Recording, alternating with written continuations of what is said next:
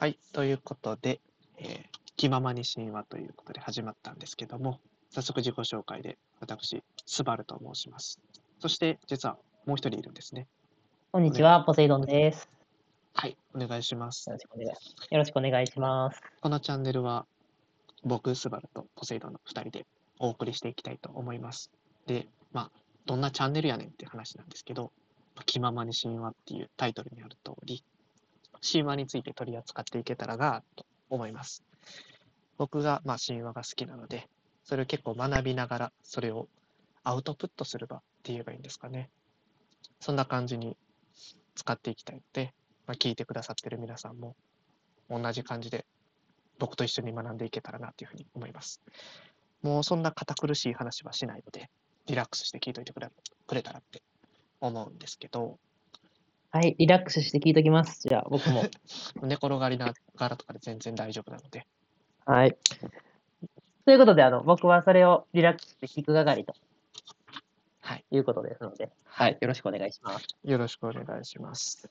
で、まあ最初に予防線を張るのもあれなんですけど、僕はすごく学びかけの立場の初学者みたいな立場なので、しっかりと、なんていう学問として収めてはないので、実際の厳密な交渉みたいなのを行ってなかったり、まあ、参考にしている書籍はあるんですけど、それを読みながらで、まあ、僕のし元から知ってた知識とかも入ってきたり、入らなかったり、みたいな感じなんで、もう、村が、村というか、荒があると思うんですけど、ちょっとそこら辺は多めに見ていただければなというふうに思います。最初に予防線を張っておきます。はい、そんな感じですかね。じゃあ、はいまあ、ここら辺を長く話すのもあれなんで、早速、本編の方に入っていきたいと思います。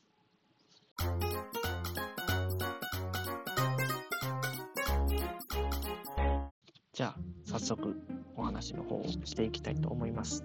えーっと、はい今日は北欧神話のお話ということで、まあ、初回にちなんで、北欧神話の中では世界がどんな風に生まれてきたのかっていうお話をうんしていきたいと思います。なるほど。あの今回あの僕が参考にしている本っていうものがありまして、なすごい北欧神話の中で有名な方かなと思うんですけど、あの評論家の山室静香先生っていう方の北欧の神話っていう本を参考にしたりとか、あのライナー・テッツナーっていう方が書いてらっしゃって、福島先生っていう方が翻訳をされているゲルマン神話の本を参考にしながら、ちょっとお話ししていければなというふうに思います。はい。はい。えあの、ポセイドンさんは、北欧神話での世界の創造っていうのはどんな風な認識でいらっしゃいますか？えー、北欧神話自体は、なんとなく、その、単語とか知ってんねんけど、うんうんうん始まりが全然、うん。そういえば、聞いたことない気がするな。ああ、なるほどな。という感じですね、今。まあなんか、うん。イメージ的にはだからその中心にいるトール、トールトールが中心やった。いやがまあちょっとはいはいはい。あまあまあまあまあ。うなんかその真ん中にいるような、オーディンか。オーディンがうん。なんかなんかやったんかなとか、そういうイメージがあるぐらい。どなるほど。まあ、いい線いってますね。うんうんまあ、もう主軸となっていくのはオーディ。うんでうんうんまあまあ、ここもちょっといろんな説があるんですけど、なんかオーディンが、あの、北欧神話の中で最高神になったのは割と最近であったりとか、あもともとはトールがずっと最高神であったみたいな話だったりしながら。はい。へえ。で、まあ一応、オーディンちゃんと出てくるので、うん。あのオーディンはちゃんと出てきますし、他に大事な要素としては、あの、進撃の巨人見たことありますか？あんまり見たことない。ああ、ユ9番ぐらい。ユミルってご存知ですかああ、わからん。そのユミルっていうのがすごく大事だったりとかっていうふうなことをします。で、まあなんか、北欧神話がモチーフになってるとか、なんか参考になっているゲームとか、作物語がたくさんあるので、なんか聞いたことあるような名前とかが出てきたりするのかなっていうふうに思います。で、まあ、神話の世界ね、あのどの神話もちゃんと世界、創造から基本的に書かれてるかなっていう思うので、うんうん。北欧神話ではこんな風に世界が始まったんだなっていうのをなんかうん。触れていただければなというふうに思います。はい。まあこう台本を作ってきて、はいまあ時間によっちゃこう2つに分けようかなとか思ったりしております。まあね、盛り上がればね、盛り上がればこう話は膨らんでいくと思う。はい。そこはうまく。僕ら話脱線しがちなんで。そうですね。はい。てかまあ、だから最初のエピソードとあの、うんタイトルをつけるとするならば、ユミルの誕生っていうところで、うん。第1話。第1話ユミルの誕生っていうふうなことを話していきたいまず基本的に、まあどの世界神話もそうなんですけど、うん。何もないところから始まるんですよね、基本的に。うん混沌であったりとか、光とかも地面もないようなうんとこから始まっていって、北欧神話もまあその例に漏れず、うん。そんな感じに始まっていくんですけど、まあ、あるものもあったりするんですよね。うんうんうんだから、この生まれた時にあるのは、北の方は寒くてうん。陰鬱な世界があって、うん。南の方は暑くて明るい世界があって、で、その間に深い峡谷があったんですよね、谷が。ああ、峡谷ね。谷。はい。これを、あの、銀ヌンガガプって言うんですけど、うん。なんで銀ヌンガガプって言うんですけど、銀ヌンガ幕ガガガプ。ガガップね。銀はいまあ、別に別に銀ヌンガとか言ったりするんですけど、うんうんうんまあ、そういう深い峡谷があって、いう状態でした。ああ、なるほど。で、この現段階では、空もなければ大地もない。う神々もいないし、草木も一本もないような世界です。うんで、その、まあ、ちょっと触れると、北欧神話って、なんかう、んシーシーカに乗って基本的に伝わってる、あの、詩とか歌とか、そういうものであるんですけどまあ、それのうん。一つの巫女の予言というものがあって、そこに、まあ、その状況を伝えているものがあって、読ませてもらうとうん、いまだ何もない大昔には、砂もなければ海もなく、冷たい波もなかった。大地もなければ天もなく、ただ銀ヌンガの裂け目が大きく口を開いているだけで、いずこにも草一本なかった。っていうような書き出しから始まっていきます。うんうんうんうんはいはい。これがもう一番初めの、そうです。いわゆる平家物語でいうところの祇園勝者のみたいな。そうそうそうそうですね。大文句ってことか。はい。なるほど、なるほこういう今世界観ですよっていう感じど。ですね。うんうんうんで、まあその北側寒くて陰鬱な世界、暗鬱な世界って言ったんですけど、そこはまあ一面氷に覆われててうん。霧が立ち込めている場所で、うんニブルヘイムって呼ばれていました。ああ、聞いたことある気する。聞いたことありますね。そううんその氷の世界、ニブルヘイム。で、まあ、そのニブルヘイムの中心には、まあ、これまたちょっと発音がしづらいんですけど、うんフベルゲルミルっていう泉がありました。フベルゲルミル。フベルゲルミルっていう泉が吹き出ている状況状態。うんうんまあ、その真ん中の泉から11本川が流れてたんですよね。うんうんうんうんで、そのうち一つはうん毒が流れてる川なんですけど、まあ、そういう泉から10本の川流れてましたよ。うんで、それ全部、あの、峡谷の銀ヌンガカップに注ぎ込まれていったよ。ああ、なるほど、なるほど。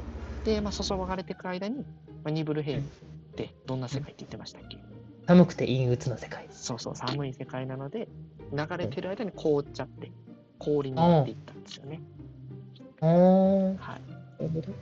氷が流れてるような状態？まあ、イメージとして。氷が凍っちゃってる。止まっちゃってるだから、せき水の流れは。止まっちゃっているな。なるほど、なるほど。はい。うんうんで、まあ、それが北側の、あのギンヌンガガップの北側の世界です。うんうんじゃあ一方の南側、暑い世界って言いましたね。うんそこはムスペルヘイムって呼ばれています。うんうんなるほど。で、ムスペルヘイムはもう炎の世界で火炎が燃え上がっているような場所。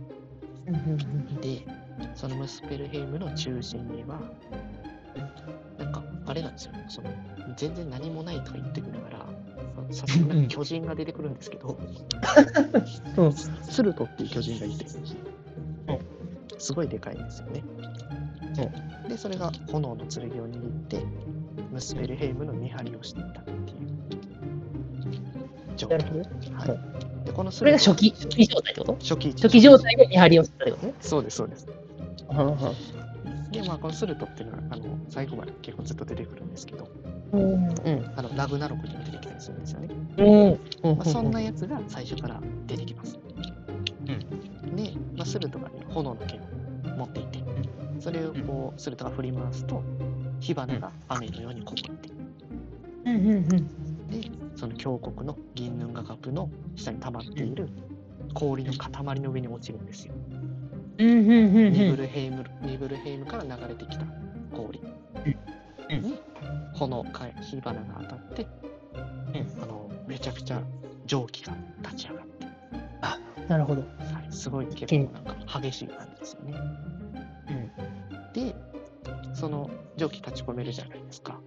うん蒸気って上に行きますか下に行きますか。蒸気は、え、蒸気って下に行くんじゃない？え？え？蒸気？どういうこと？あの、ピューって水水蒸気とかですよ。ああ、水蒸気か、上か。上に立ち上っていきますよね。うんうん。で、その立ち上ったやつがニブルヘイル、ニブルヘイムからの冷たい風に煽られると。気温が下がって、また氷になって固体になってですよね。うんうんうんうんで、それが繰り返されてって大きな氷の山が生まれるんですよ。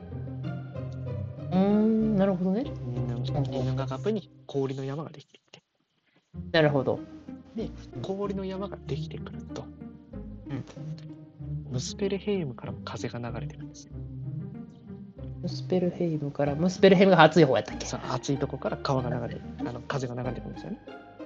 熱い方からも冷たい方からも両方から風が吹いてる。そうそうそうそうそう。なるほどね。でそれがギンヌンガガップでガッチャンコしてるんです。うんうんうんうん。で、そうすると何が起こるでしょう冷たい風と暖かい風がえ、ぶつかって、氷の山でぶつかっています。前線ができる。ああ、いい線、いい線かな？いい線。いい線なんや。いい線なんや。天体戦線天全然体戦線。全然違います。あ、違う。あ、違うか。まあ、結論はまあ、それも皆さんわかるかなと思うんですけど、生命が宿ります。なんでまあまあまあ、そうやな。熱いと冷たいでぶつかっ氷の山のとこでぶつかったらさ、生命生まれるか。そう、まあまあ当然ですよね。あまあ、そうやな。この宿った生命がユミルなんです。ああ、なるほどね。原始的な生物のユミルっていう巨人が生まれます。うん。あ、巨人なんや。なるほどね。ユーミル。巨人ですあだから進撃の巨人に出てくるってこと。そうそうそうそう。巨人のそう。あのあこれネタバレになるかもしれん。そうやな。いいかないいんかないいでしょ、もいいんかな、はいあのその巨人の進撃の巨人でのしあのそのそのなるのがユミルなので、う。なるほどね。そうか、ここそうか。共通点だなっていうふうなことがありまして。で、まあ、生物なので、ユミルさんは。まあ、ユミル一応男、オスですね。あ、オスね。はい。まあ、お腹すくじゃないですか。おおなるほど。でそうやな。まあなんか食べ物ないかなっていう、こうまだ何もない世界に歩き回ります。で、すると、まあもちろん大きな目牛を見つけますよね。何にもない世界って聞いてたけど。まあまあまあ。さておきな。うん。大きな目牛を見つけこのこの目牛は、なんで生まれてるかっていうと、うんユミルと同じ氷の山から生まれてるんですよ。ユミルがあ生、まそうかそうか。生命がそうか宿って、あなるほどね。熱い空気と冷たい空気がぶつかってるからな。そうそう氷の山では。当然生命が宿るので、そりゃそうやな。で まあそうそれを見つけます。で、でその目牛のことをアウドムラって言うんですけど、で、まあ、ユミルが名刺を近づく。名刺に近づきました。うんで、まあ、あのメスの牛なので、乳が出るじゃないですか。うんうんうんうん乳からなんか雪のように白い乳が4つの顔となって流れて出てたんですよ。アウトあでからそうです。うんで、それを見つけて、あ、ユミルはいいやんと思って、毎日その乳を飲みます。ああなるほどなるほどそれがユミルの食料になっていくんですよ。うんうんうんうんうんで、アウドムラ、メウシさんも生物なので、お腹はすくじゃないですか。そうやなはい。でも、草木は一本もねえぞ。牛さんは草食動物なので、食料がね、じゃあ何を、何をどうする？か、何を食べるか。っていうと、塩気を含んだ氷を舐めています。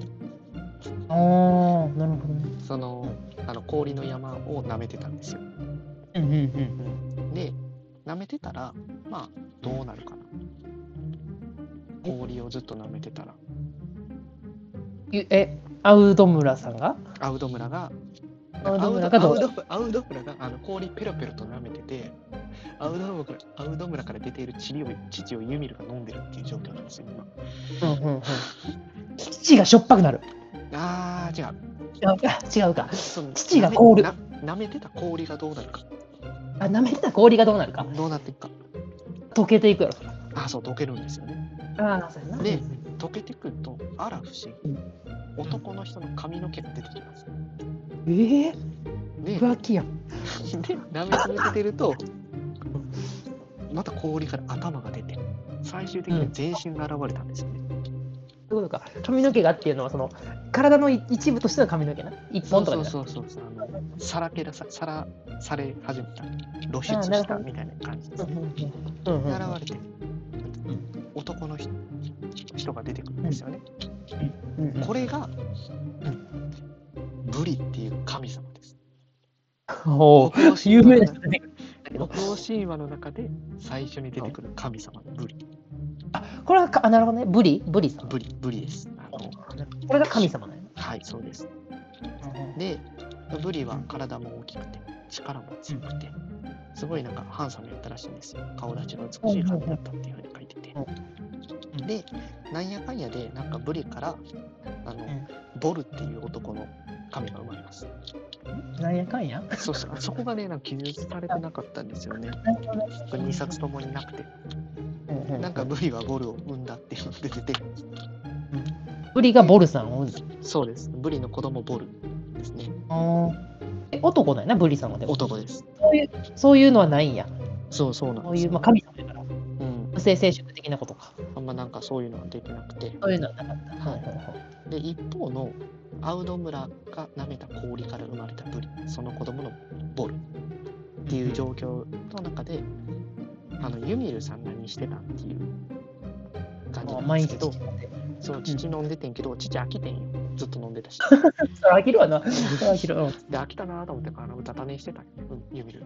あなるほどね。で。そしたらなんかユミルの体中から汗かき出して暑かったうんでしょうね、。寝汗、寝汗ね。ね、で、まあ、それとどうなるかっていうと、まあ、みんなも経験あるかなと思うんですけど、あのーユミルの脇の下から男女の巨人が一人ずつ生まれます。脇の下からよく生まれるよな。そうやな、あのブッダもね、こう知ってあるそうそうそう脇から生まれました。生まれたし、あの、あれもやろ？だって。あ、あイブもやろ？あ、そう。あ、え、あれ、えあばらじゃん。アダムの、あばらじゃん。あばらか。あばらの一本？あばらの一本がか。そうそう。で、あだ、っけ？なそう、あの、これすげえ、あの、よく道にそれちゃうんだけど、あの、こんな風に脱線をしていこうかなと思うんやけど、あの、アダアダムのあばらから生まれたイブっていう説があるんだけど、あばらじゃないっていう話もあったりして、そのあばらってうん、あばらを表してたヘブライ語やったかな、うんはなんかいろんな場所を表してたらしくて、うんうん男性器の、うん男性器にも骨があの人間以外も多くあると、うんうんうん。そこを表してたっていう風な話もあったりする。うーん、なるほどね。でそこから生まれたから人間の男性器には骨がない。ああ、そういうことか。もともとあった骨がなくなってって。ああ、なるほどね。そうそうそうみたいな。で、まあ、それがあのユダヤ教は禁欲主義なので、なんか当たり障りのないあばらに変わっていったんじゃないかなみたいああ、な説があった。りする。なるほどね。はいそこは諸説あるか。諸説ありです。あの断言はしませんけど。うんで、まあ、話戻りまして、うん男女の巨人生まれて、もうちょっと生まれます。ああ、うんうん。ユミルの片足うん方の足が交わったら、うん。頭を6つ持った巨人が生まれました。おおおお急に。だから、あのユミルが寝てる間に3体の巨人が生まれたんですよね。なるほどね。はい。これがで何さん？その男女の巨人の名前はちょっと分かんなくて、うん頭を6つ持った巨人は、なんかこうちょっと調べると、スルーズ・ギルミルって言われるような巨人だったそう。なるほど。あんまり詳しい情報ちょっと分かんないんですけど、主要キャラではない。はい。あ、でもちょっと主要ではある。ちょっと主要ないなるほどちょっと出てくる。で、そのうん脇から生まれた男女の巨人と頭6つ持った巨人をが、あの後々北欧神話の中で下の巨人って言われる巨人の一族になってくるんですよね。あのあ、霜ってあの、寒い時のそうそう、つららみたいに相手の相手書く下。で、霜ね。はい、巨人一族になっていきます。だから結構なんか今この段階でいろんなものが生まれてきましたね。ブリが生まれて、その子供のボールが生まれて、で、ユミルからも巨人が生まれてってっていう感うんじうんで、で、うんこのボルが巨人の娘と結婚します。おおだから、下の。巨人たちが生まれることによって子供ができてきて、まあ、うんそのうちの子供の一人のベストラっていう巨人とボルは結婚します。あの霜の巨人の親族というか、まあ、息子とかそうそう娘がいっぱいいるわけ。そうです。そうですそう巨人族みたいな感じになってるわけ。はいはい。うんうんで、結婚して、その間に3人の子供が生まれます。うんうんが、1人目がビリ。ビリ。はい。で、ベイ。ベイ。そして、最後の1人がオーディンなんですよね。オーディンはい。来た。はい、その3人の中の長男坊がオーディンです。で、この3人が世界を作っていきます。おー、なるほどね。はい。とか。っていうのが第1話、ユミルの誕生おー、なるほどとい。う感じですね。で、あの、うんここからもまだ続きがあるんですけど、それ話すとちょっと時間をオーバーしちゃうなっていうところですねちょ。っと長すぎるな。はい。大体、もう大体多分20分ぐらいは喋ってるから20。分ほど撮らせてもらってて、じゃあこれはなんかまたもうちょっと次回になろうかなっていう感じですね。と次は、第2話。まあ、ビリでオーデンの3人が、オーディンの3人が何をしていくのかみたいな。そう。第2話、ユミルの死につながります。おお なるほど。第1話はユミルの誕生。第2話はユミルの死につながっていきます。ああ、なるほど。はいやな感じですねオーディンがドキドキして。おお、来たっていう感じになった今。ほ本ではね、最初にオーディンが言われるんですけど、僕じゃ最後に持ってきたかった。なるほど、なるほど。だってさ、そんな、最初にオーディン言って、ビリ、ベイって言っても、あんまりその後の2つは知られてないじゃん。そうやな。そうやなそうか。いや、今ドキドキしたけど、ドキドキしてるんで、続きを早く聞きたいんですけど。まあ、いいよね、連載漫画みたいな。面白い感じとして、まあ、北欧神話って寒いところで生まれてるじゃないですか。うんうんスウェーデンとかゲルマンとか。から、まあ、寒いものから生命が生まれてるっていう考え方面白いですか？なるほど確かにはい確かに。どっちかというと、なんか火山とかから生まれてきそうなうん感じするもんな。うん感覚的にまあ分からんけど、火山とかから生命がいっぱい生まれてきてみたいな方が、なんかしっくりくる気せ。そうね、エネルギッシュな感じはね、その、まあ、うん北欧神話限らずありうん。ますよね。そうか。なるほどね。え神話は、そんなふうに氷から生まれてきて。うんじゃあ第2話がね、第2話の話が結構骨太なんですけど、うん知ってるような言葉が出てくるのかな。ああ、なるほど。いや、じゃあ次回が楽しみですね。はい。はい。ということで、一旦、えーここで、第1話終わりということでまた、はい、えー次回も聞いてください。りはい。よろしくお願いします。はい。はい。いや、楽しみやな。はい。